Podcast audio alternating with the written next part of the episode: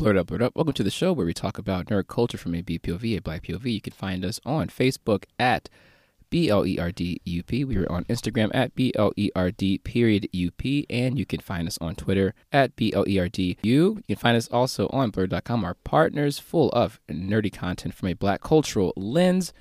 I'm your host, Brendan, and I'm joined by Jade. Hi, I'm back again. Word. We have a big show to talk about. We have. Do we really? Yes. You still haven't told me what we're talking about. I've asked you three times. I told you.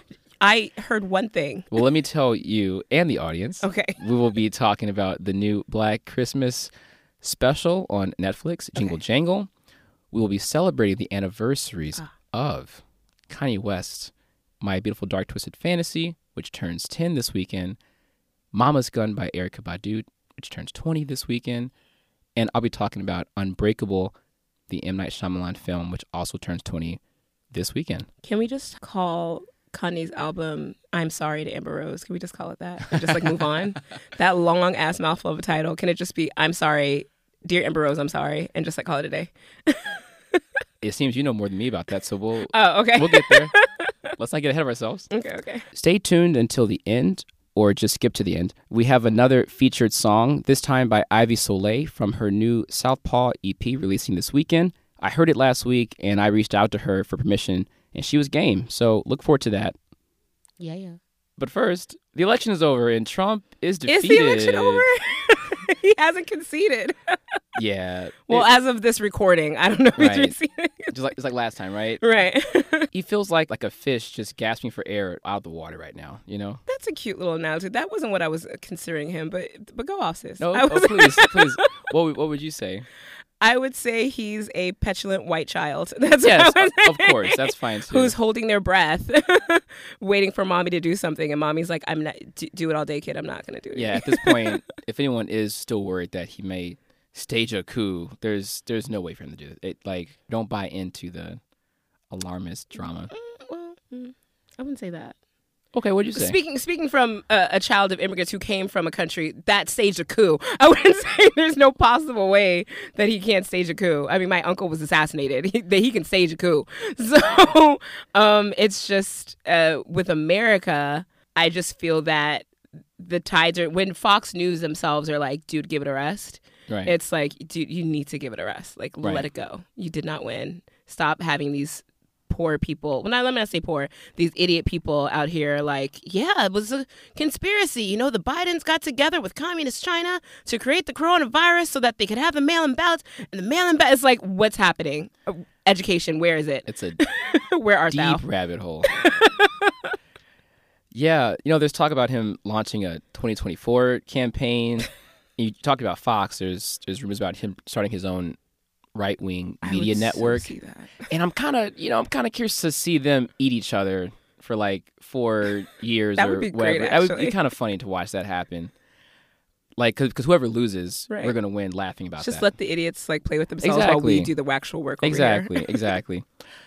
I would say that you know he'll likely get arrested and sent to prison, but Biden has already voiced that he won't prosecute him in efforts to not cause any further division. Jade.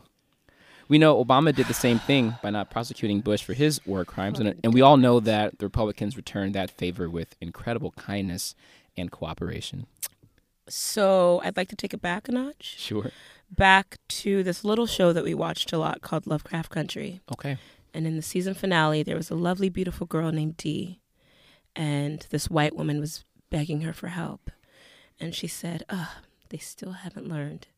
And that's what I want to say to these Democrats Truth. with their bullshit on like, let's not create any division. You still haven't learned. But go off, sis. okay. Has anyone asked you about the election at your, at, uh, at work? At work, no. D- sir, I don't speak to people at work. well, here's the thing. No one talked to me about it, but one of my students did. Oh, yeah, the, the kids always do. Okay, did they ask you about it? Oh yeah, the kids, of course. Okay. Yeah, yeah. Yeah, she asked me who I voted for, so I broke it down. I asked her, "Would you rather eat a worm sandwich or a poo poo burger?" Ew, Jesus Christ. I mean, you kids. the baby that? I mean, they're kids, so That's too much. No. no, kids kids are all into into the fart jokes. Whatever. She was fine with it. She was fine with it, and she was like, she thought for a second, and she was like, "Worm burger," and I was like, "Me too." Biden is the worm burger, and she was like, "Ah, okay." I do want to congratulate uh, black women out there. Representation does matter. And I remember when Obama won in 2008, students were calling me Obama teacher at a time when they probably would have called me something more negative. And I know that I became more desirable to jobs when he was in the White House. At actually at my best paying job I've ever had, the principal during my demo lesson told the class like he looks like Obama, doesn't he? And I, you know, I kind of had to, of course, not, skin, of course, I had to not say anything Right. so that. And then when, I, as soon as I signed the contract, he asked me, "Are your ancestors from Kenya?" I was like, "Um, specific. yeah, yeah, yeah, yeah." I was like, Whole um, continent. Obama, Kenya, ergo, everybody from Kenya. Of course. but anyway, um, jokes aside, I sincerely hope that more black women get opportunities because of Kamala Harris's presence in the White House. But there's still a lot of work to do. And I want to add to a few points from last week. We talked about progressives and their values getting almost immediately attacked uh, after the election. There were some center right Democrats were quick to say defund the police and socialism were responsible for them losing seats and not clinching the Senate and not creating the landslide they expected for Biden. Such a trigger word, socialism. I would like ask any of them to please like spell it and then tell me what it means. Right. Let's try that. But, you know, let's talk the numbers though. 112 co sponsors of Medicare for All all won their elections. All but one co sponsor of the Green New Deal won their elections, and there were 98 of them. We mentioned uh, Florida last time voting for the minimum wage, but the Democrats in that state were downplaying that because they thought that was too left. Biden allied himself with some of the right wing's worst people, like John Kasich. I think we talked about that. He, you know, endorsed one of the most restrictive abortion bans in the country uh, to help him win. And you know, so many people poured so much money into the Lincoln Project, and that won them so few Republicans. Again, why would you vote Republican light when you can just vote for a Republican? And on the issue of identity politics, his, his cabinet is already materializing with names of corporate bought figures like Cedric Richmond, who has taken more oil and gas money than I think every Democrat in the House. I could be wrong in Congress if I'm not mistaken. And his district contains seven out of the 10 most polluted air tracks in the country. And he's now being appointed to be Biden's climate liaison. You know, there was all this talk about, you know, Biden believes in the science and he's going to take care of us. Like, where where's that talk now? But I mean, who believed that talk? That talk was literally just for. I mean, uh, when it came to that, like, well, Biden believes this and Biden believes that. I never really listened to that. I just knew because I knew it was bullshit because I I knew his politics, I knew his history. Of course. I just felt that it was just we got to get Trump out. That's essentially why you vote for him because we got to get Trump out. Well, I know that's how a lot of us feel, but there were a lot of people who really believe that crap because Really? well because the bar is so low now. I mean, like they just Maybe just I'm in the wrong circles. Poss- possibly. You know, and like I said, Cedric Richmond is a black man. And because he was on the poster marketing with Biden that his cabinet represents what America looks like, millions have kind of blindly cheered that on. I just hope that identity politics doesn't cloud people's judgment like when Obama was in the White House. Mm. If we really are going to fulfill Martin Luther King's dream, then we really need to look at the content of character and not skin or gender. But who is looking at that? I don't think the majority is. Maybe minority is. But who is looking at that? Like the I'm voting for this person because they're female, or I'm voting for this person because they were black. I think a lot of people felt that way. I mean, a lot of people wanted to put Kamala in the White House. Not because really, she was a black woman, an Indian woman. that was a motivating factor. Yes. Really? Yes. What circles am I in? Because the circles I'm in, it was mainly like we gotta get Trump out. That's it. I know that for them, I know that for the party, it was a purposeful choice in that sense Sure. because it was like let's do this to let's keep breaking boundaries let's kind of uh, we think that people but i feel just personally i feel like that mindset is very limited towards the human race because like when we assume that people will just but then again i mean like my daddy said america's a different kind of stupid so let me shut the hell up But that's But I think I, I think that's I think that's the point in that the Democrats think so little of black people. I mean, what did what in Biden's policy has really spoke to our material needs? It was like, uh, yeah, like black people or just like are like generation black people. okay So it's like, uh, we could do this, this, and this. Let's just put a black person in there. It's it's kind of the the reverse with Obama. Obama had the black vote immediately, but he needed to make sure because that he had socialist agenda, which he downplayed once he got into office. he had a progressive agenda, and he was also just black, eloquent, and like, holy crap, we've never seen a man like this before. Well, we have, but not not in our lifetime. I would say we have just running not for pushed. I mean okay, running for office. That's what I mean. Okay, okay. running for office. But Obama needed a running mate that would make white moderates feel a little safer to vote for him, and that's what Biden was. It wasn't like Biden he had the was. history. Yeah, it wasn't like a Biden. You know, Biden was like some amazing like social justice. Because uh, that was everybody's question with Obama. It was like, he's who's this new kid? He doesn't know anything. He hasn't done anything, quote unquote. Right. So it was like, okay, well, let me get this old head who has done things. Yeah, and I feel like this is the opposite, where Biden's like, uh, I'm not sure I'm gonna swing this. I need, I need the black vote, and I feel like that was the choice. I feel like a better choice would have been Bernie, but let's not. That's here, no- neither here nor there. No, So- I don't. I wouldn't want Bernie there. I, I personally, Really? I mean, to be fair, like in the long run, I feel like he is better suited. Um, him and Elizabeth Warren are better suited actually in the House fighting for the bills and that's the my point. That's my point. Yeah, yeah, yeah. But I feel like if if the question is, let's get the black vote, like I my brain would never go Kamala. It would never go towards Kamala. Not you, but I'm. I think. I mean, my mother. the majority of people were my like, mother was over the moon, and we've we've agreed not to talk about politics in her just for peace. As soon as she got chosen, my mom was doing selfies on Facebook with her her with her AKA jersey on, oh, hat, your mom's oh, okay. earrings, Oh, that's different. Okay. you know. Most a lot of my family are AKAs, so Okay, I that's- can't I can't talk about Okay, okay, about her okay. there at all. then that I understand that that veracity, but like no, because like so my mom was the complete opposite. Okay. Like not not to say she wasn't happy about it, um, but she wasn't happy because Kamala was a black woman. She was happy about it because it was just these are the only people that. So my my family is like old immigrants. Mm-hmm. And and so I would get into not arguments, but like very heated debates with them because me and my cousins, like my brothers, are like Bernie, duh. Um, Elizabeth Warren, Warren, okay. And they're like, "What are you talking about? This old man's gonna have a heart attack, and this is this this. No, we need Biden. He has a history. He he's been in the House. He has the resume, um, and whoever he'll pick will be able to assist him. And so that's and they liked Kamala not because she was a black woman, but because of her police history and because of her gen- uh, like attorney general her her attorney general history Sure. that's what they were for and so i was th- so again that's what i'm saying maybe i'm in the wrong Sure. Like but i just i've always felt that whole let's have a latino so we can get the latino vote and let's have the black a black person we can get the black vote i've always felt that's very short-sighted It's and it's very it's it's, i don't think people are that cheap or maybe But that's me being a, really a cockeyed are. optimist They really are. I'm not saying everyone is. yeah but there are a lot of people like that.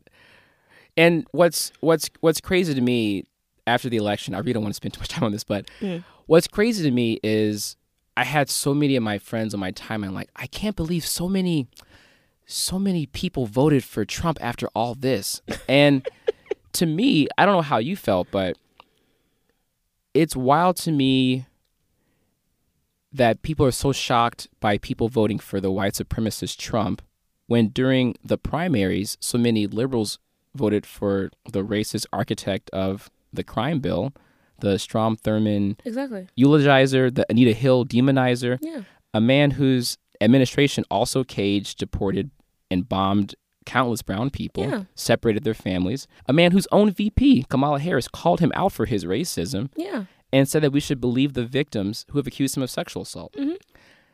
Like, what's the moral high ground there? american politics Right. well, you know what? Let's get away from this craziness um, and get to a movie so wholesome and unique that it was almost jarring to accept this this happy world. And of course, we're talking about Jingle Jangle, a Christmas journey. Are you a Christmas fan, like, like a Christmas person? yeah it's Okay. a big deal in my family It's not a big thing to me. Like my love language, gift giving is like the oh is that your love language It's not. Oh, it's very what I was low. Like like- I'm not all about all this magic. what is your love language Um, quality time. oh I'm pretty chill. Like as long as we're together, just doing stuff. Like I Mm. don't need you to spend money on. Like I don't need all that. Um, quality time, Physical touch, of course, and uh, what was the other one? You said, of course. Like, of course. Of course, um, words of affirmation. I think of those like like my Oh. top three. My top Mm. three. That's on the bottom for me. Word. Words of affirmation. Okay. I don't need you to tell me I'm cute. I know I am. Okay. yeah. Well, let's not. Let's not. Let's let's let's get. we're, we're in the weeds again. Let's go back over here. That maybe we can say that for the Valentine's Day show. Um, okay. for those who don't know, uh, in Korea, I've been in Korea for about 13 years now, and in Korea, Christmas is more of a couple's holiday. It's Yes. not really a family thing. So I really haven't had that kind of connection anyway. So I've, I guess I've kind of just got farther away from that magic. So yeah, I had to adjust to this movie. Really, it was like, what is this? Hmm. For the Uh, Christmas aspect or for the family aspect?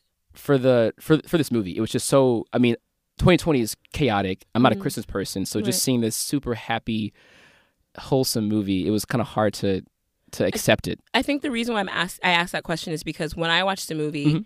I felt, and this could just be personal, I Mhm. felt like uh, the Christmas aspect was an afterthought. Mm, I Okay. didn't. It wasn't like I wasn't true. beat over the head with Christmas. that's true. That's a so good that's point. why I was like, was it Christmas or was it the family? The whole aspect of like family and division and No. like like coming back together and like it may just be just the happiness you know um anyway let's let's get into it welcome to an unnamed multiracial victorian era town where all the men dress like andre 3000 no, they don't. don't do him like that. am i lying No, they don't. am i Maybe okay, like thank you like Thank the you. Love Below era.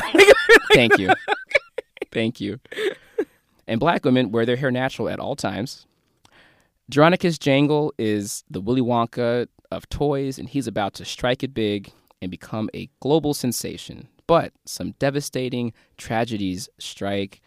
Jeronicus becomes heavily depressed and loses the spark that made him so great. Thirty years later, his brilliant granddaughter comes into his life full of curiosity and helps him get his groove back. So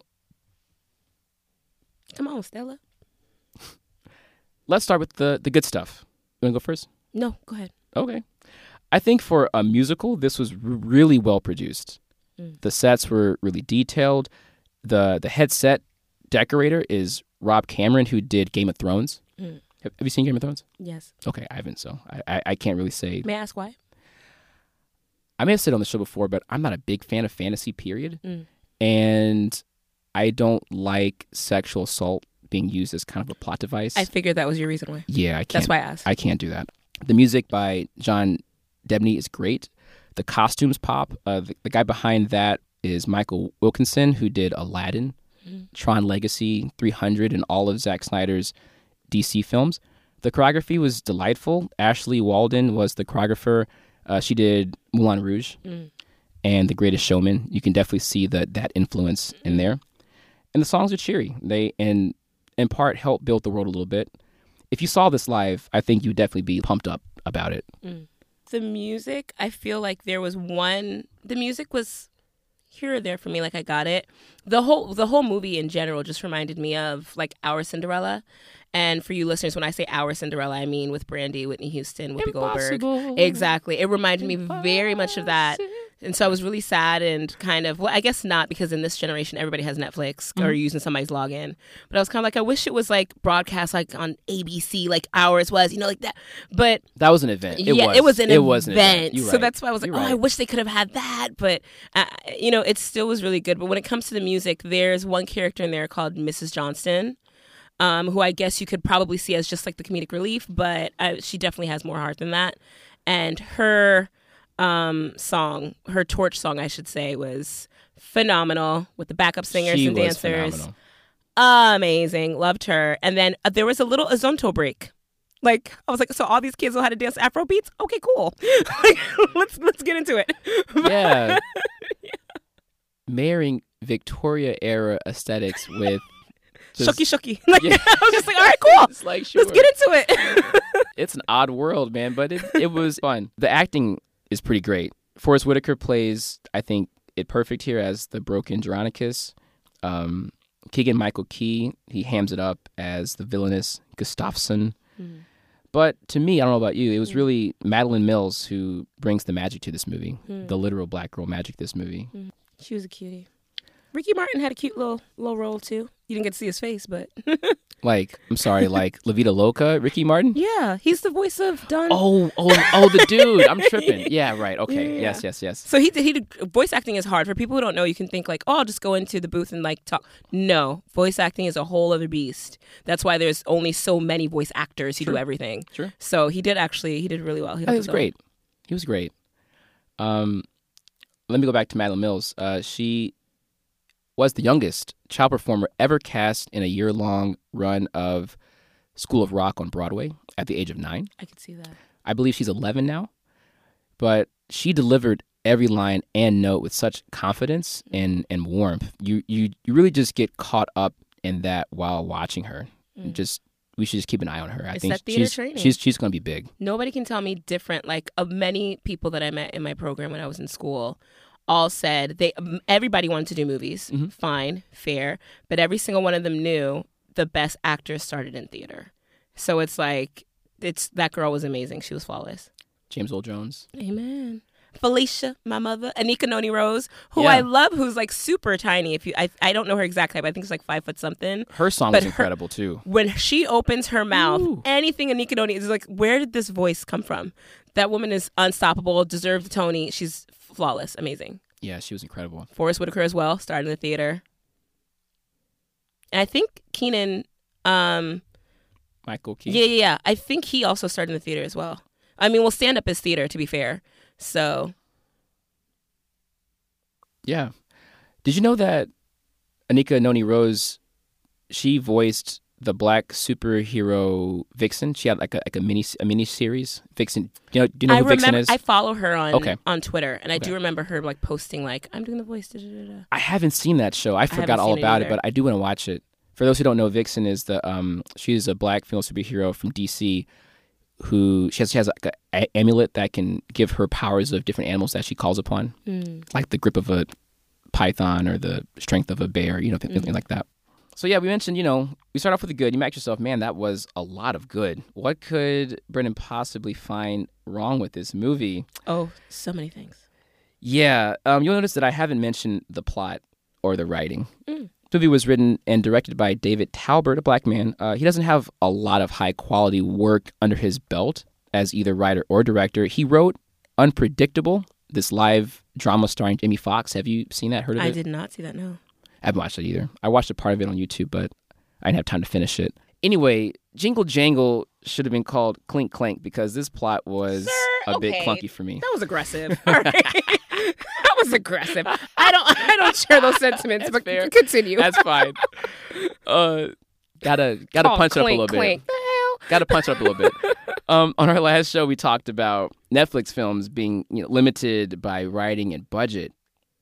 But to me, this movie tried to do too much, and it didn't serve those added elements well. And I'm going to get into it and, and, and make my case, and we'll see if you agree or disagree. It this kept adding things on, and before I had time to think about it, they added more things on. It reminded me of that Rick and Morty pilot, the first episode where they were in the, the multidimensional airport and Morty's seeing crazy shit, and then and, and then Rick's like, "Oh, think about it." That's how this movie became to me over time. From the very beginning, for example, his store is in the heart of town, full of people every day, it seems. Yet, one of the first lines of the opening song is how he finally received a special mail mail order that will enable him not to struggle anymore. And I already said this dude is in the drip all the time. Like he looks like like again, love, love below three He's got a mm-hmm. booming business. Mm-hmm. I don't understand this this world. Like I don't. There wasn't enough at that point to show me what was going on. That's a nitpick, but it's like there are a number of nitpicks that just became too big for me. How are he and his wife dark skinned, but their child Oh, wasn't? Oh, sir, get, let's get into it. Yeah, I mean, it's it's uh, somebody. Po- I I don't know if I showed it to you or I told you. Oh, I think it was a, a fellow, a friend of ours. But somebody posted it. They were doing a Zoom of uh, some black film, something, and all the women they had casted for the Zoom um, show were all light skinned women, and they were like, black men can uh, for TV and film, black men can be black men um, black women have to be biracial. And it's just I don't like that like just having that slapped in the face like right at the start. I'm like, look at this beautiful black man. Look at this beautiful black woman. And then their daughter comes and I'm like, is that their their cousin, their niece. Who is that? Who's that? who's that child? Oh, listen, I honestly thought They should have part- swapped out the grandbabies. No, listen, li- listen. Honestly, I thought part of the villainy of Gustafson was that he was the actual father. I'm not even lying. I'm not even lying.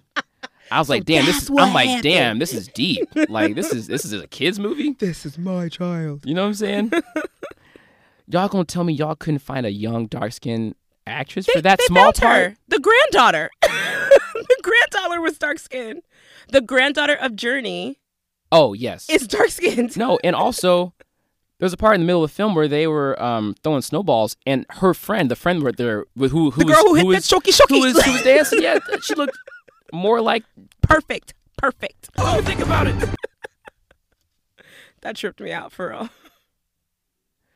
Jessica sent her nine-year-old daughter alone on a horse-powered bus in the middle of a Victorian winter. Like, is that safe? You know what? At a certain age, I rode a plane by myself to Boston when I was nine. They give you a little thing on your neck. You stay with the stewardess. Did did, did that happen? and yes. Well, no, I'm oh, in saying the movie. in the oh, movie. Oh, child. I don't know. I mean, from the very beginning, the movie made it clear that, that the police are pretty lax, They ain't doing their job. right? you know, when she gets there, she didn't have a tag on her thing. She was just left to find this dude by herself. You know, I mean, in this universe, you know, people, it's like Korea. We just let the kids run free. We're in the mall. Just let the baby walk. Nobody's going to grab. It's Korea. just let the baby hang around. Like I said, they just they just kept adding weird stuff on. I'm like, what? I would kind of cock my head before I could really think about it. It's a new thing, you know. He acts super cold about her, almost lets her freeze to death outside. I'm like, That bruh, was hilarious. like, Who are you? No. yeah, like peace. No, you can't stay here. Sorry. Oh, think about it.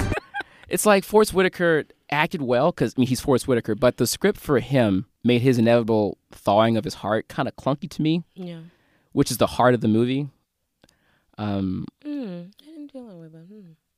I mean, I mean, I feel for me when it comes to his acting, Okay. I feel like Forest Whitaker is a beast, Mhm. and he made very specific choices with that character. sure. and that made me wonder who's the guy who you guys hired to play his younger self, because they their choices did not overlap, Yes, and that irked the shit out of me. That's my point. That's my point. It's not about because both actors did a Yeah. great job. Right. Because like you could tell the person who plays the younger Gus- Gus- Gustafin watched Mikey my uh, Michael Keegan. You he watched him. He was like, "This is how he acts. This is how he reacts to things. This is how he says things." So I will emulate that. Yeah. The person who played the younger Forest Whitaker's character was just like, "I'm an actor. They hired me. I'm just going to do what I do." And it's like, no, my guy, you need to be watching what his choices are. You need to talk to him. What is he doing? Because you, I, I don't believe that you were the original. Yeah. I believe Forrest Whitaker was. I don't know who you are. Totally. totally. The main thing that got weird for me was how they mixed magic with science in this movie. Now, Really? yeah, so Marvel did a good job of lightly touching on magic as science in movies like Doctor Strange and Thor. This movie tried to explain more than it needed to. Square root of spectacular. Yes. I love it's for the babies. I thought it was cute. literal literal physical calculations for adjectives. This one. That's the circumference of spectacular. And this? The second derivative of sensational. Have to square the variable to get splendid. carry carry carry the two to get phenomenal. I mean, come on now. Loved it. It's cute for the babies. And I'm gonna get there. Uh, You know, Jangle is literally slaving away at turning screws, but but for some reason his new Wonder Toy runs on faith. That was a part of the. That was a part of the. Ma- she said it. It was a part of the the problem. He wrote it. That's the missing piece. You gotta believe.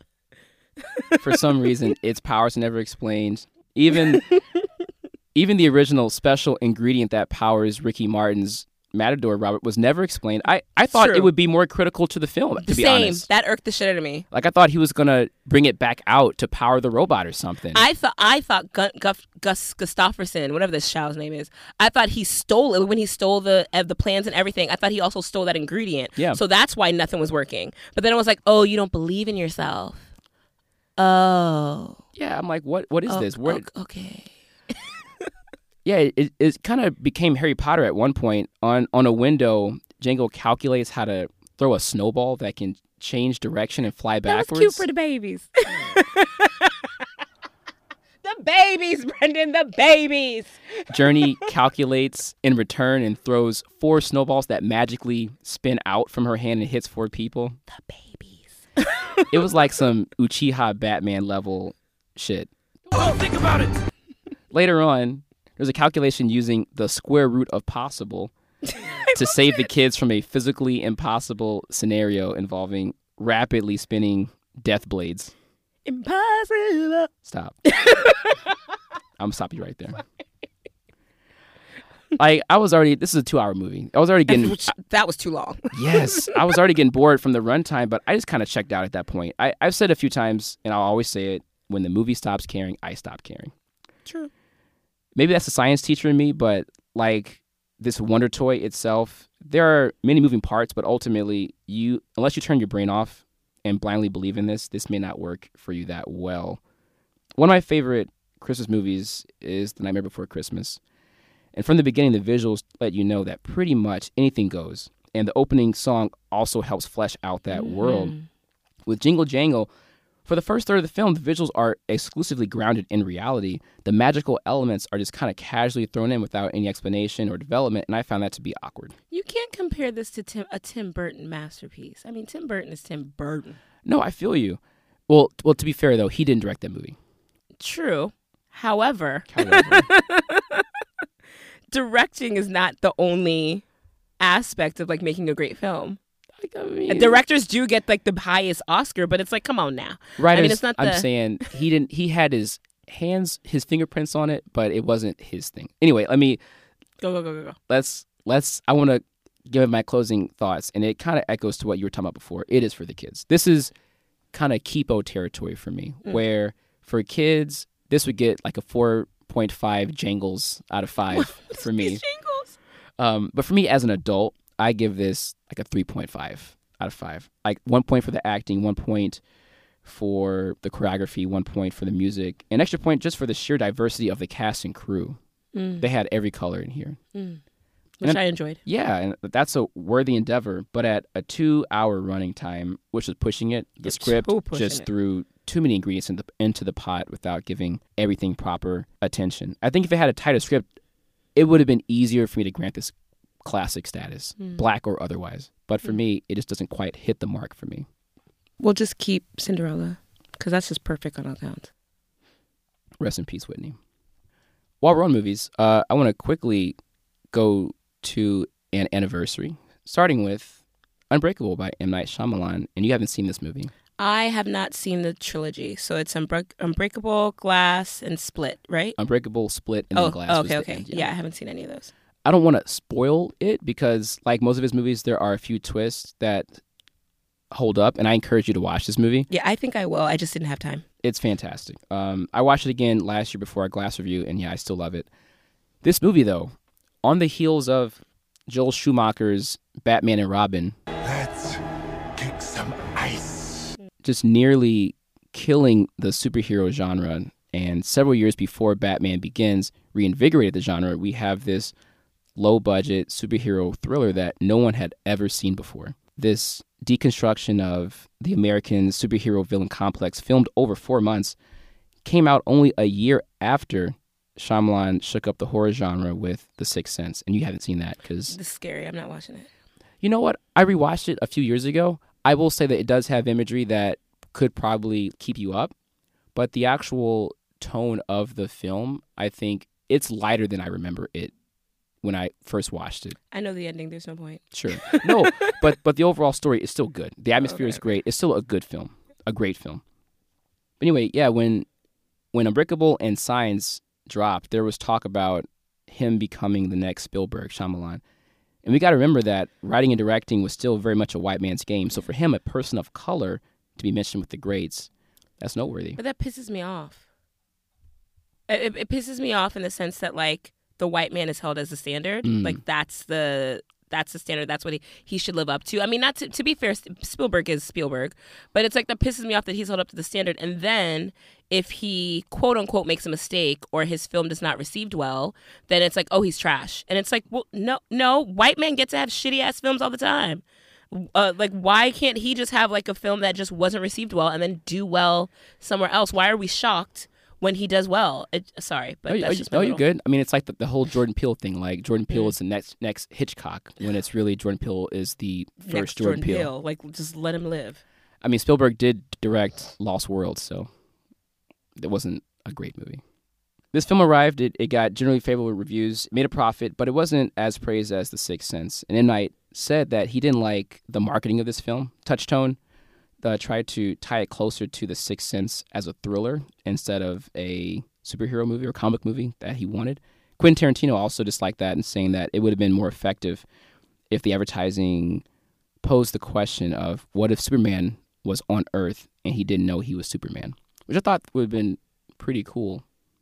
When I first watched the trailer, I didn't really have much of an idea what I was getting into. And I thought that was really cool. It's good when trailers do that these days. You know, Exactly. sometimes they just give away too much. It's like I'm not gonna watch. You already told me the fucking movie. Exactly. but yeah, we've seen reluctant heroes, but never in such a, a grounded, gritty reality. And we've seen psychotic villains, but none with such a heartbreaking backstory.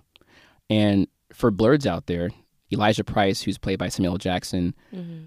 was at the time probably the biggest black nerd we had ever seen on screen. He beating a devastating disability, sticking to his passions, and becoming successful. I mean, if he can do it, what are y'all crying about out there? What was his disability? Essentially, his bones were like glass. Mm. That's why he's Yeah, I know of it. Yeah, yeah, Mr. Glass. But yeah, if he, I don't know, even just fell down, yeah, yeah. like shattered, you know, um, there's a scene. It's kind of a spoiler, but when he was a baby, he went out of his mom's womb. He was crying for such a long time, and the doctor was like, "Yo, what? Have you dropped this child?" Mm. And she didn't know that he had broken so many bones Just coming out. just out the womb. Mm. Well, I can't say too much about that now because, of course, you hadn't seen it. So maybe we can talk about it off the mic when you're done. Yeah. For sure. Speaking of nerdy, before we go on to our music talk, Super Mario World turns 30 this week. While it released in Japan on November 21st, 1990, it came out in the US a year later. I've still never beaten this game. Have you played this game? I have. Have you, ever beaten it? No. It's hard. it's hard. I remember going to my bougie ass cousin's house. Why do they gotta be? Love you, bougie? Alicia. No, she was bougie. She was like, I don't read any books that don't have a Caldecott medal on them. Like, Well, that's not bougie. that was bougie. It's It's pretty bougie. It's pretty bougie. I mean, to be fair, she's like a, a dope lawyer in Chicago, Harvard graduate. So I can't hate on her. I love you, Lise. But but at, at the time, were I don't think you're fuck. bougie. I think you're fine. I mean, in retrospect, I don't know you, but in retrospect, you were fine. Obviously, more fine than my ass. But anyway, the introduction of the cape and Yoshi was such a hmm. a revolution for the I want that on a for the character. Yeah. You're probably shirt somewhere. But what the the cape in, cape, yeah. Yoshi?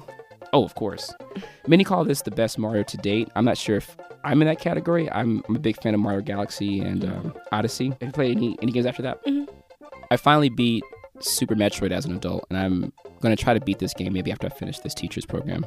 But yeah, let's uh let's take a quick break, and we'll be back with our anniversary discussion of my beautiful dark twisted fantasy and Mama's Gun.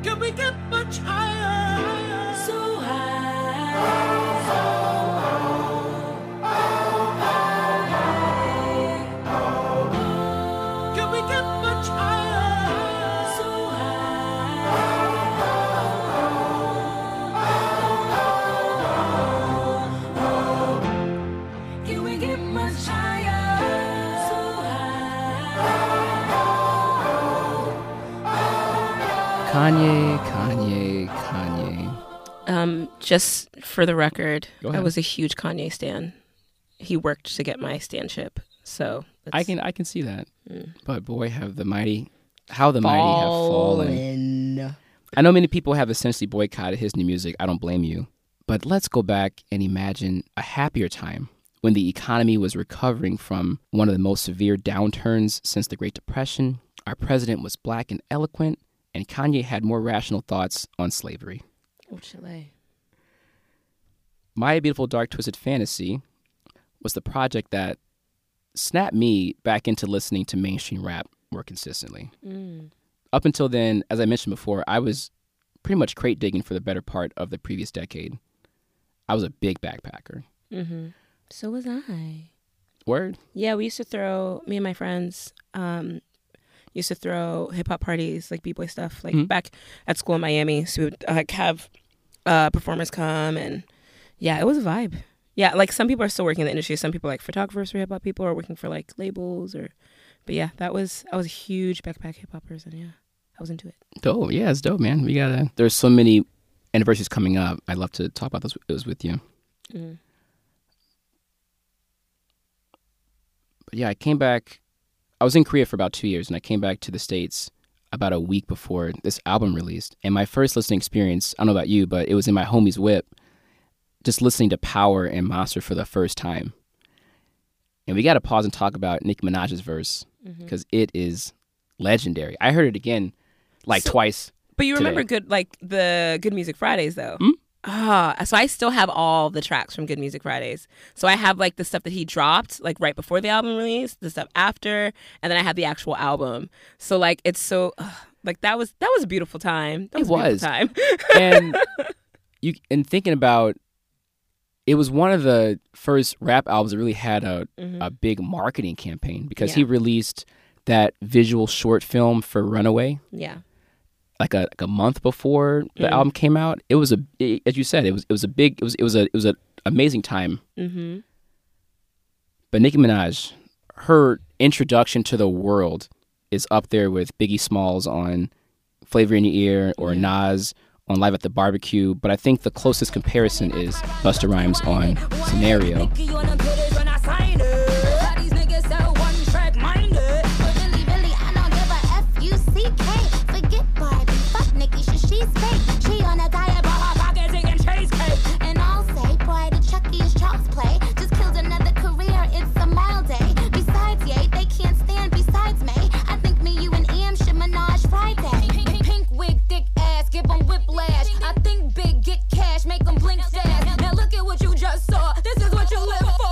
When she came out and she held her own against Jay Z. She's the best fucking verse to this day. Like nobody can like argument that. Woo. And Ye in his prime. I don't know. I mean, Jay's Jay's verse is really nice though. Come- But okay, okay. I think what really pushed me over with Nicki She was bodied that track. not just the bars, but her changing her voice all throughout the verse. She Mm-hmm. had just such vocal dexterity. Yeah. There's no That was peak Nicki. Oh yes, yes. Which is Cause she was still doing that shit like on like what was that other track she like uh something piggy?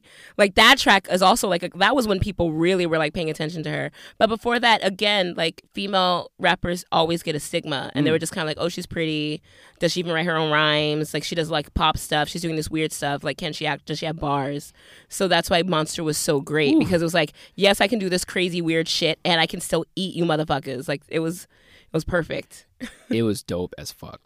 It was dope as fuck. Like I haven't heard anyone with that kind of vocal dexterity since. I mean, maybe Smino a little bit. oh I fucking love Smino Hometown. Oh, he's so good. But this was Kanye's show, and I think most people would agree that this is his magnum opus. I don't know about you. What's your favorite Kanye album? My favorite Kanye album. Oh, this is t- don't do this because, like I said, I'm a stan. Sure. So I've every like I've listened to every. I know every track on every album. They all serve a purpose. They all speak to a specific time in his life. There's this if you if you haven't, there's this great video which is like The Office as Kanye West albums. It's amazing and very on point. you have to watch it. But um it's just like I, I can't don't make me I can't pick Okay, an album. all I can't. I will say my least favorite was 808s and Heartbreaks. I will say that. That was my least favorite. But You mean of that era or no, just just eh, period? just period. wow. My least favorite is 808 and 808s and Heartbreaks. I think of that era is definitely my, my least favorite. But I'm looking at albums like like his newer ones, like was it Jesus King or something like that? Like Oh yeah, God is King. Um, and then before that, he just had Yeezus. Jesus and like those. Which I, I've, I've, I've, I fucked with Yeezus. I did like certain tracks on it where I'm kind of like, eh, but no, no, no. I this, this Jesus one is, uh, I it's okay. Okay. But I still t- 808s and heartbreaks. I was kind of like, I okay, Really? I get it. Your heart's Really? broken. Move the fuck on. Interesting. Okay. With the weird mullet, and he was doing that Lego heart thing that he got from Quest. It was like, okay, I got you. Like, whatever happened to those guys actually who were designing those? I wonder if they're still doing shit. But Oh no. anyway, sorry. no, it's cool. Uh, you know, there's there's often questions about what is your favorite album from any given artist, and Mm. then objectively, what can you say is probably the best? It's like Good Kid, the best. I don't know. Is the Pimp a Butterfly objectively the best? What's your Late favorite? registration. Late registration is. Oh, okay, wait. No, because they. Oh, I late registration. I could play over and over and over again. And graduation was also just like it was like he was really walking in his his swagger. So I. don't- Oh no! Don't don't do this to me. The glory. All right, let's let's get back on track. Sorry. With this album, his production just jumped into the stratosphere for me. He lost the speed up samples that were so prevalent on his uh, first three albums. Mm. And while producers were kind of copying that, he had already moved on to this Something new palette else. that pretty much defined the next five years or so for pop. He expanded upon the orchestration he Mm-hmm. began early in his career on songs like Flashing Lights. And as we talked about with um, Runway, he introduced more complex visuals. It was kind of after this project that Kanye started to expand beyond music and started to compare himself to Shakespeare and other renowned artists. Yeah. I wonder, you know, on all the lights, what do you, what do you say? You know, uh, I hold that. my head, MJ gone. Yeah, that nigga dead. Yeah, that was his MJ tribute. yeah, it's like I don't think there was anyone who didn't acknowledge that there was no greater black cultural icon at that time than Ye. Mm. Like, you know, was that kind of like a I don't think that he would ever compare himself to MJ directly, but maybe in in the sense of like who's the most visible Mm. artist. I, think, he'd probably he, say Beyonce before himself. Honestly, at that time. at that time, I think he would say Beyonce before anybody else. Okay, okay, sure, maybe. I mean, he, yeah, he kind of did. oh, did he? okay, I didn't. I don't. Well, no, no, no. I, I, feel like he the only person who I, he's said in other interviews before, but I feel like the only person who actually like challenges him in that way when it comes to like like longevity, artistry, Sure. and just even like smarts, he would say Beyonce because like he used That's to do that. What was that thing? The checkers game. I used to play it all the time when I was younger. Um, where you like drop it. It's like it's Connect, Connect Four. Four. The only person who's ever beaten him is Beyonce, like repeatedly. Okay, okay. And he's just like she's a genius. Like But yeah, yeah. well, yeah, just what a monumental force! Like what what a run he had Mm-hmm. at that time. And he put out Watch the Throne a year later, and that was hot. Do you have anything else to say about it? Um, I mean, so I we we touched on it at the beginning where I just said like, can we just like call it like Amber Rose? I'm sorry Mm. because like it it it's about Amber Rose and like and I- and I will say that like people do give her a lot of shit because they're like you're, you're just a pretty face, stop talking, which is sexist in itself. But um, like he that whole relationship really it's it's manifested in that album Mm. And the even that visual that you spoke about with Runaway mm-hmm. with the bird who is at the dinner table with all these fancy people and she doesn't know how to hold the fork it's about Amber Rose. And it's about him taking her like just being infatuated with this beautiful creature and wanting to bring her into his world and her not necessarily fitting in. And it it's it's about it, it, it like nobody can argue with me on that one. And I mean I think she's even said in inter, like in, in interviews where it's like nobody knows what the album is about except me and Kanye because people have asked her and she's just like i'm not t- only me and kanye know what the fuck that album is about and i'm not going to talk about it.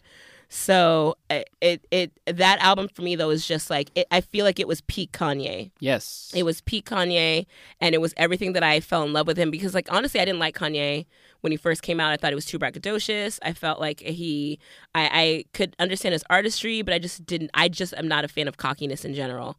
And there's a song that he had with brand new um, where he literally says like, um, "You want to hate, but you can't because you love what I make." Now, ain't that about a bitch? And I was like, "This motherfucker is right." like, I knew, like, I, it was that song that made me like, you know what? Let me stop being a hater. Was it con? It was. I think it was brand new. It wasn't consequence, but um, yeah. So. I that that album is very near and dear to my heart. I can listen to that album straight through, no stopping. But that's for most of his albums. I can listen straight through. I think an underrated track on this album is "Hell of a Life." Oh, such a good song. That beat is nice too. Oh, that The beat's whole- nice. The whole, oh, the whole album's amazing. Yes, it's all great. And I really did enjoy those Good Music Fridays when he would just drop them. Yeah. Every Friday. And I just like on my computer. like down like uh, Again, it was great. an event, Totally meant. an event. Now we just have to rely on Beyonce to give us events. And that's not a bad thing. Old Kanye, if you're still in there, He's not. come back to us. He won't. Lastly, move on to Mama's Gun.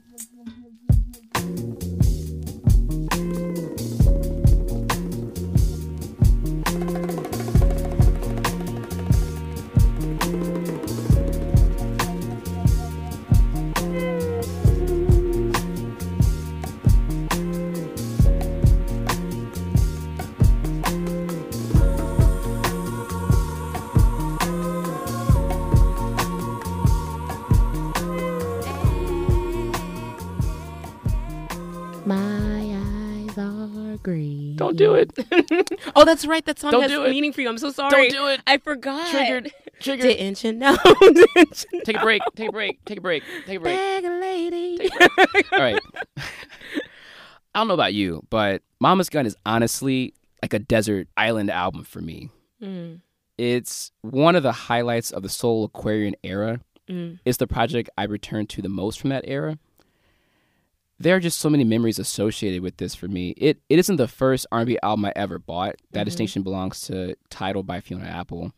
Oh, such a good album. Oof. But it is the first album I bought from a black woman. My mom had Baduism, and I kind of followed up with buying Mama's Gun. Mm-hmm. When I studied in Japan 15 years ago, Erykah Badu was in my head more than my own mother. Just because, you know, at that time there was no easy way to call, right? It was expensive. Mm-hmm. So I called mom like what? Every two weeks, once a month. But Erykah was in my head all the time. It was her and Bjork were the only women in my head. I mean, Bjork is also another icon. Her albums I could listen to as well. when I went to small bars for the first time in Japan and Korea, I would request three songs. Didn't you know? Cooley High by Camp Lo and Let's Ride by Q-Tip. As much as this album is treasured now, people didn't take to it as quickly as Baduism. They didn't. Yeah, on a commercial or a critical level. It's kind of how hip hop heads are like, the old days were the best and Illmatic was a landmark album that dominated the charts, when in reality it took Yeah. seven years for that album to go platinum. Right. It took Mama's Gun far less time to go platinum, like a few months, but I digress. The single Bag Lady was more in line with her previous work, Mm. but when you actually listen to the album for the first time, who was prepared for penit- penitentiary philosophy? So good. It is just smacks you in the face. Yeah. You we didn't get a chance to talk about Stankonia when it turned 20 on Halloween, Mm. but I remember watching That's my childhood there. Yeah, I remember watching Bombs Over Baghdad, that video, and you knew that this was a new era for Outkast. Yes. And with Penitentiary, I felt that same way. It's like buckle up. Yeah. What really sets this album apart from her debut is the sheer variety of styles along its groovy journey. You got Roy Ayers, vibraphone on Clever. You can feel the the kind of princey vibes on the intro and the funk on Booty. The first part of Green Eyes invokes Billie Holiday, of course. Um, something else I forgot when I was re-listening to this is how seamless the songs transition into each other. Mm. That extra TLC is something we rarely see in really any album, but a, I don't. I, a lot of R and B songs and rap songs are just kind of a collection of songs, Mm-hmm. and they're fine. Some can work well together, but that kind of transition Mm. was very special. It also has the hallmark of Soulquarian projects with these jazzy interludes that set you up for a new direction the album is about to take. Mm. Um, it should be noted that the recording sessions happened simultaneously with D'Angelo's Voodoo and Common's Like Water for Chocolate at Electric Lady Studios, and they all released the same year. Uh, Russell Elevado was the engineer who mixed all three of these albums and said that he used older techniques and vintage mixing gear in order to achieve the warmth uh, found in, in older recordings. And instead of high tech digital equipment that was so prevalent during that time, he used analog equipment including vintage microphones and recording to tape. Analog girl in a digital world. Mm-hmm. You know? Do you have anything to say? Or... I'm listening. Okay, okay. anyway. But I have something else. Sure, sure, sure, sure. Okay. Um, Mama's Gun was grander in its kind of metaphysical themes and approach, kind of bordering on the ethereal with Orange Moon. From what I remember, Baduism's subject matter was smaller in scope. You know, you had Rimshot is about not tripping off some guy who she ran very into. Very much about relationships. yeah, other side of the game. Mm, See you next lifetime. mm. Very focused on that. Yeah, well, this was like her actually speaking on topics. So like I remember there was a I can't remember where I met this girl, but she and this is where we start to get people start to get divisive. hmm So she was saying how she liked India Arie, and I was like, oh yeah, she's a vibe. But I, I was like, my my woman is Erykah. Like, and this was right around Mama's Gun, and I was like, the way she speaks and like her words and da da da. And she was like, "No, I, I don't like Erykah Badu because like Arie just tells me plain as day like what she's thinking, what she's feeling, and with Erykah I got to think about it." And I was like, "So you don't want to think? Okay, okay, I, I, I, I hear you, but like I get it. You just want to listen to your music and zone out. But like that's why I loved Mama's Gun so much because every single track, Erykah was saying something. Like I mean, Baduism is like it's uh, uh, iconic. Um, but like you said, it's very much, I don't want to say one dimensional, but very specific to relationships between a man and a woman or just romantic relationships in general. And this one, she was like speaking on way deeper other things. I mean, Bag Lady in itself, I mean, just the, the title track, like, like the first track, it's like, come on now. that single, of course. And I didn't realize that A.D. 2000 is an homage to, uh, was it Amadou Diallo? He was a 23 year old immigrant who was shot dead outside of his apartment in 1999 by NYPD officers after being mistaken for a criminal suspect. Where was this? What do you mean? Where was he shot? Where was this? In New York. Was this when he grabbed his wallet? I'm not sure about the, The the details? specific details, Okay, because I think that's if I'm if I remember correctly, because that was a really big deal. I mean, it's always a big deal. when Sure, of course. dies, and again, how relevant is that 20 years later? Yeah. How relevant will that be 20 years later?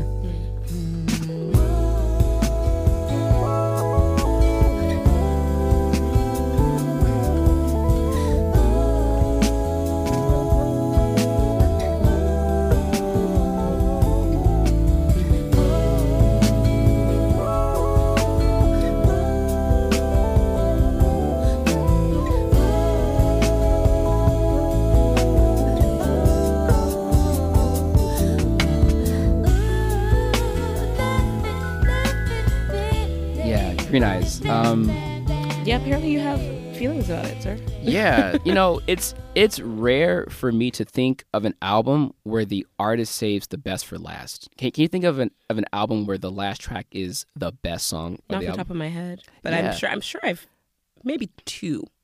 Let's see, maybe there's two, but I can't think off of the top of my head right now. Yeah. I mean, you're already on this ride. Yeah, Mm. didn't you know? Penitentiary, Booty, My Life, Orange Moon is beautiful, Times Mm. of Wasting. That was pretty much my theme song of, of Japan. It's was very- Times of Wasting. It's very old school thing to do, to like give you all this great stuff, and then it's like, oh, you thought that was it. It's a very old, old mindset, which is why I appreciate that of her. And like even when you were saying with the whole recording of it Mm-hmm. and how they use older materials instead of using like the newer high tech things, it's a very old school way to just be like, oh, and no, this song's not just two minutes long. No, bitch, it's gonna be over. You know what? Jill Scott, her debut her debut she did that it's like so on the debut it's like it says it's like because i had the cd like the actual cd oh, the hidden track stuff. right right Yeah. the hidden like when people used to do hidden tracks Mm, so it's like you go all the way down to like track 42 or like 44 i think i can't remember and jill scott that's the best track is that last track that she hid yeah yeah, yeah. That's a dope. So like I said, but and then they just did a versus, so that makes fucking sense. Why those two would do a versus together? the, the best one so far. The best one, yes, so beautiful. Easily. but yeah, Green Eyes, like I said, it's hard to listen to that song without crying every time. It's unquestionably one of the greatest breakup songs of all time. And it's impressive, if not inspiring, that she could produce such amazing work when the breakup happened in the middle of her writing this album. It's interesting that Stankonia and Mama's Gonna release just a month apart, as Miss Jackson is an apology to Erykah and her mom, and Green Eyes about him. Mm. On the Rap Radar podcast, she said that she didn't care too much for Big Boi's verse, which I understand. she did like 3000s, and apparently her mother loved the whole thing. Mm.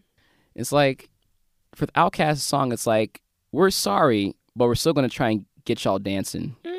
But Erykah was like, fuck all that. Mm-hmm. We in our feelings right now. Right. Has that been replicated in any degree Replicate no. since? No, I mean, no. it is epic. because I don't. I feel like the artists who would be able to replicate that are just now coming into their stride, hmm. and they are might not even be well known. Like I feel like a VanJess might be able to replicate that, or a King might be able to replicate that, or a Sinead Harnett might be able to replicate that, but they're just or a, or a Nao might be able to, but they're just like getting into their stride of that.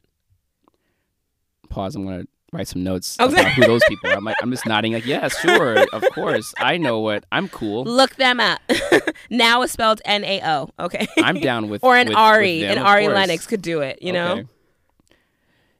On a side note, you know, we look at black music royalty like Jay Z and Beyonce. I'm just curious what the culture would look like had Badu and Andre stayed together to this day. Wow, that's a very good question. Or maybe Badu in Common. What would the culture look like today? That's a very good question because she had an influence on many men. True. Many men. Sorry. So like how? Huh. Huh. Personally, I think the Andre Erykah is a, a much more interesting I concur. ship. I concur. Common's cool. You know, No, no, Common. I, I concur. yeah, Common went kind of Starbucks mom rapper, but Yeah. Yeah. but I still respect him. Go. Right. let's let's let's keep going. anyway, salute to the queen. Uh, do you have any other thoughts about the album? Um, I do love this album. It is a beautiful album. It's her second album right after her debut, so it definitely holds a special place in my heart. When it comes to Erykah, I'm because going back to that question, like, what albums do you think are the best? I am really partial to. I mean, all her albums are great, but I'm partial to the New Amerykahs, like part one and two. Both of those are really good for me. Promise to you, Yeah, those- Albums were very, very good for me. Like Mm. I, on repeat, just back to back. Master Teacher. That's one of my favorite songs by her. The the hip hop, the healer. Mm-hmm. What was the um, Soldier? That's a phenomenal album. Phenomenal album. Soldier's good one, yeah. The un- what was it?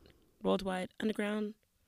The one with the Where she had the huge- 'cause I- I'm horrible with the titles. I just see like the album cover, and she no, has like it's it's the white cover with the yes, fro. yes, yes, Worldwide that's Underground. It. Yep. Yes, it, thank you. Yep. Okay, that was it. No, you good. well, yeah, guys, we talked about a lot today, We did, and we had some pretty a pretty good runtime too. Liddy. Let us know what you all think about the show, about these amazing projects that have turned their respective ages. We're getting up there now. I don't know what you're talking about. I am 22 years old. I repeat, I am 22 years old. And that concludes our show. Bye. Um, find us on again Facebook at B O E R D U P. We were on Instagram at B L E R D period U P, and we were on Twitter at B O E R D U. Find us on Bird.com. Our partners full of nerdy content from a black cultural lens. We're gonna close our show with a special song by Ivy Sole. That's I V Y S O L E. On the favorite rap albums of 2018 show, I listed her project Overgrown in my top 10. And on her new Southpaw EP, which is releasing this weekend, the single Kesmet is a thoughtful, self produced head nodder bookended with powerful quotes by James Baldwin. The music video is filled with vintage and current footage of liberation movements and the titans within it, from America to Nigeria to Bolivia. So I encourage you all to hit up her Bandcamp and support. Find her on Instagram, find her on Twitter as well. Support greatness. Thank you all for listening. Thank you, Jade, for being here. Sure. And peace. Bye. Your education is occurring within a given context, at a certain time in history, in a certain country, at a certain time in its history. In fact, at a very crucial time in its history. Me and mine got no debt to our name. We align, place a bet to the flame. Like if the fire come, we gon' sing till the E brings the burn. No such thing as a rest you can earn. There ain't no such thing. No compensation to replace a body breathing. Not a currency alive or dead to substitute the feeling of a day well spent or an unkempt love. Every month, no rent. And no push come shove. I wanna shake beneath the covers, shape shift into a bevy of light. I wanna sink into a heavy delight and fuck whoever I please. Come twice and smoke a gallon of tree. I want forever with you, weak in the knees. Every day I'm getting closer to my last breath. And every day I see more holy in a black step. Cause underestimation was the last flaw to lose. Now you seen what the masses can do, so we move on. You can call it the same difference, but au contraire, we don't travel the same distance, follow the same stars, or swallow the same tempest. Me and my niggas, we all kiss me. What? Me and my niggas, we all kiss me. Who? Me and my niggas, we all kiss me. What? Me and my niggas, we all kiss me. What? What? What? What? What, what, what, what, what? what, what? Faith on me like a Glock in the wall. Fake calling ain't for talking much more. It's do or die. Who on my side ain't looking back? I just keep walking on forward. Front lines on heaven's gate. Hope they ain't locks on the door. But um, was concrete to a roll. Still on my feet, I rose. Round the vials and needles stuck in fiends on the floor. Potholes in the road. Where I plot on the low. Plant my toes, pour my soul, let the God in me grow. The type of highs that feel like you brought the sky to the soles. Of your feet is clouds weeping, tears seep down below. But some just sleep in the coat. Want the house with a stove. I need that heat on me tucked. It ain't about being cold. Soon as you make you a buck, someone might buck you for yours. It's just the way it is world. Still wanna travel the globe. But where I live, you might not even make it back from the store. Don't get caught lacking, just keep stacking and pay back what you owe. Cars, clothes, and millions on our minds, yeah. Land homes and freedom before we die here. Only Lord knows the meaning of this life here. Try to find a peace of mind and learn to fight fair. All shows and villas on the timeshare. I'm gonna be more picky with my time here. Only Lord knows the meaning of this life here. We may be one, but we some one of ones, it's quite clear. You can call it the same difference, but au contraire, we don't travel the same distance, follow the same stars, and swallow the same tempest. Me and my niggas, we all. Me and my niggas, we all. Me and my niggas, we all. Me and my niggas, we all My responsibility to you would be to invest you with all of the morale that I could to prepare you for the terrible storm which is called life. Terrible, but you must know that it is both.